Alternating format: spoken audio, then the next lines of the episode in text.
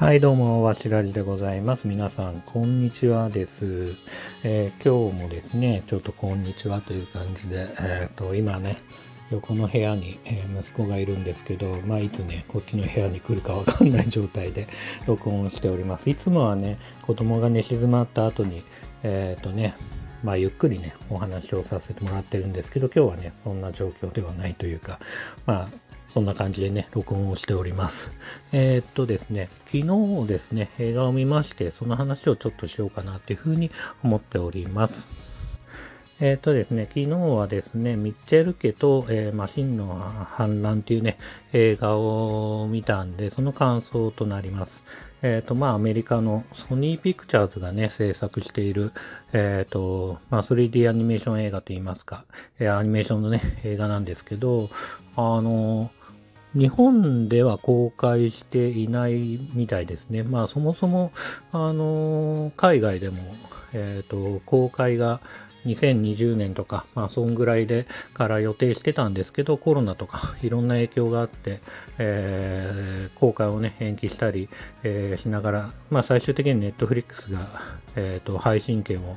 えーまあ獲得したのか、えー購入したのかちょっとわかんないですけど、まあそういう状況で、えっ、と、今もね、ネットフリックスの方で見れる映画になります。えっ、とね、この映画に関してなんで見ようかなというふうに思ったかっていうと、あのまあ先日もちょっとお話しした、まあ日本でもね、9月に公開、劇場でもね、公開した、えミュータントタートルズ、えミュータントパニックっていうね、映画が、まあ、本当にね、結構絶賛されてて、見た人に関してはね、絶賛されておりまして、まあ、映画評論家の人だったら、だったりとか、まあ、寺沢、寺沢ホークさんとか、えー高橋良樹さんとか、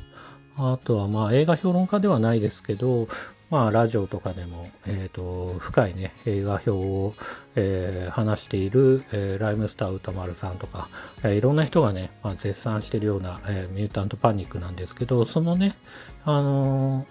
それを作った人たちが、まあ、えー前に作った作品が、えー、とミッチェル家と、えーマシンの反乱っていう感じだったんで、僕は正直、まあ、この作品自体は、まあ、知らなかったんですけど、申し訳ないですけどね、勉強不足で申し訳ないなというふうに思うんですけど、知らなかったんですけど、まあ、そういう情報を知って、まあ、ミュータントパニックっていうのが僕も、あの、すごく素晴らしい作品だなというふうに思ったんで、えー今回ね、ミッチェル家とマシンの反乱をね、えー見ました。えっ、と、感想としては、まあ、そうですね。まあ、ぼちぼち面白いなと思いながらも、やっぱり、うん、ミュータントパニックでも、えっ、と、そのビジュアルがね、特に、まあ、えっ、と、素晴らしいというか、えっ、と、もう本当、アートですよね。もう手書きのような、落書きのような絵が、まあ、実際に 3D のように、まあ、空間も意識させながら、えー、とその矛盾もありながら動いてるというか、まあ、本当に、まあ、高い次元で、えー、と高度なことをやってるなというふうに思うんですけどこのミッチェル家とマシンの反乱の方でも結構実験的な表現があって、まあ、背景は手書きっぽかったりあとは、まあ、3D の、まあね、モデルの中にもなんかこう今時のね SNS で使われてそうなスタンプとか、まあ、そういう、なんていうかな、エフェクト的な表現っていうのが、まあ、随所に使われていて、まあ、なんだろうな、今時っぽいというか、感じはありますよね。誰かが動画配信。まあ、この、えっ、と、映画の主人公の女の子は、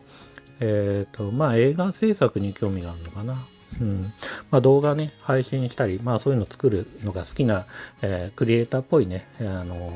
女の子が主人公なんで、まあ、それに合わせてか、まあ、そういうね、TikTok とか、えっ、と、その他 SNS とかでも使われてそうな動画の編集とかで使われてそうな、そういうエフェクトがね、入ってるっていうのがすごく新しいと思うし、まあ、仮にね、これ10年後、20年後見たとしても、まあ、そ、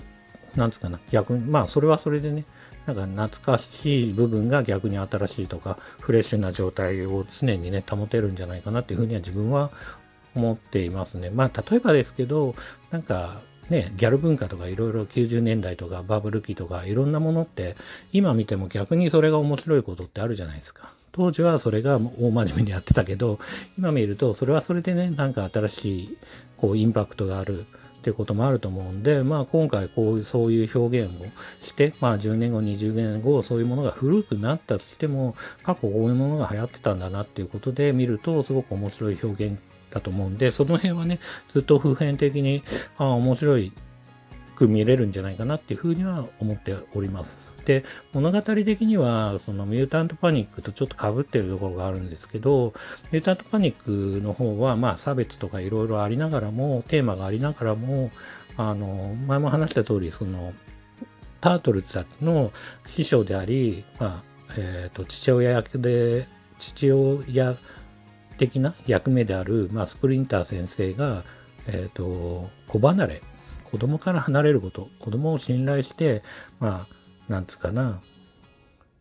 自分は自分でっていうか、まあその辺のね、まあ、小離れするような話でもあると思うんですけど、この映画に関しても、まあ、あの、長女が、やっぱり、クリエイターになるために、まあそういう大学に行くっていう物語だし、まあ、なんつうかな、そこでね、新しい世界とか、新しい友達とか、いろんなことを始めようとしているところに、まあ、パパはやっぱり心配だし、いつまでもパパにとっては、えっ、ー、とね、まあ、二十歳になろうが、いくつになろうが、子供は子供なんで、まあ、なんか、今まで通りのコミュニケーションを取ろうとして、まあ、その辺でギクシャクとかするような感じだったり、まあ、お父さんお父さんで、まあ、あの、やっぱりね、子離れをしないといけないんだなっていうことをちょっと理解しつつ、まあ、母親の方も、えーと、それをバックアップするような 感じだったりっていうのがすごくまあテーマとしてやっぱり子離れっていうのは、まあ、ミュータントパニックとも、まあえーと、共通してる部分だし僕自身も 僕自身の話をしちゃうと僕自身も12歳の息子がいて、まあ、絶賛ね、まあ、ただいまあの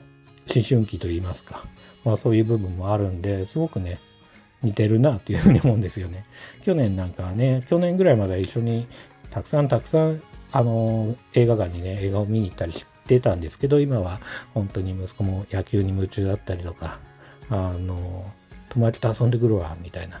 やっぱりお父さんとか親と遊ぶよりも、まあ、友達と遊んだ方が楽しいっていうお年頃だったりするんで、まあ、そういう部分ですごく、なんていうかな、僕みたいな人が見たら、まあ、お父さんとか親側に感情移入するし、まあ、子供が見たら子供の目線としてやっぱり、うんと、その長女だったりとか、そういうところに、えー、あのー、感情移入するような、まあ、映画なんじゃないかな。ただそういう意味だと、まあ、まあ、アメリカならではなのかな、こういうのって。まあ、家族みんなで楽しめる映画でもあるかなっていうふうには思っております。あとは、まあ、この映画の感想として、やっぱ AI 怖いなっていう。まあ、マシンの反乱っていうぐらいなんで、まあ、AI がね、スマホとか、まあそういうものが、まあ、進化していって、まあ AI とか今も注目されてますけど、そういうものが、えー、暴走する映画なんですけど、やっぱりそういうものっていうのは、まあ、いずれね、まあ、人間の方でも何かしらルールを決めたり、何か、まあ、どっかで一線を越えてくると、すごい怖い存在になるんではないかなっていうのは、まあ最近のね、流行りでもあるかなって思いますね。まあ今上映中の、もう自分はまだ見てないですけど、クリエイターとか、そういう映画でもそういうものをテーマにしてると思うし、ただ、まあ個人的に気になったというか、そういう部分やっぱり今時っぽくて怖いなっていう、まあ決して、なんつうかな、遠い遠い未来の、まあターミネーターみたいな、えー、遠い未来のお話っていうよりは、まあ、もうちょっと、10年ぐらいなのか、10年よりもっと先にそういう時代が来るのかわかんないですけど、いずれそういう時代が来るかもしれないっていうのはちょっと、まあ、恐怖に感じるんですけど、まあ、それと同時に、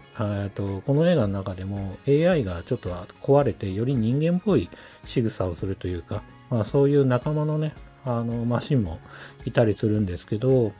それは楽しく描かれてたり、うーん、まあ、それが逆に胸圧展開というか、まあ、そういうね、機械の方も仲間になるみたいな展開があって、そういう、なんていうかな、えー、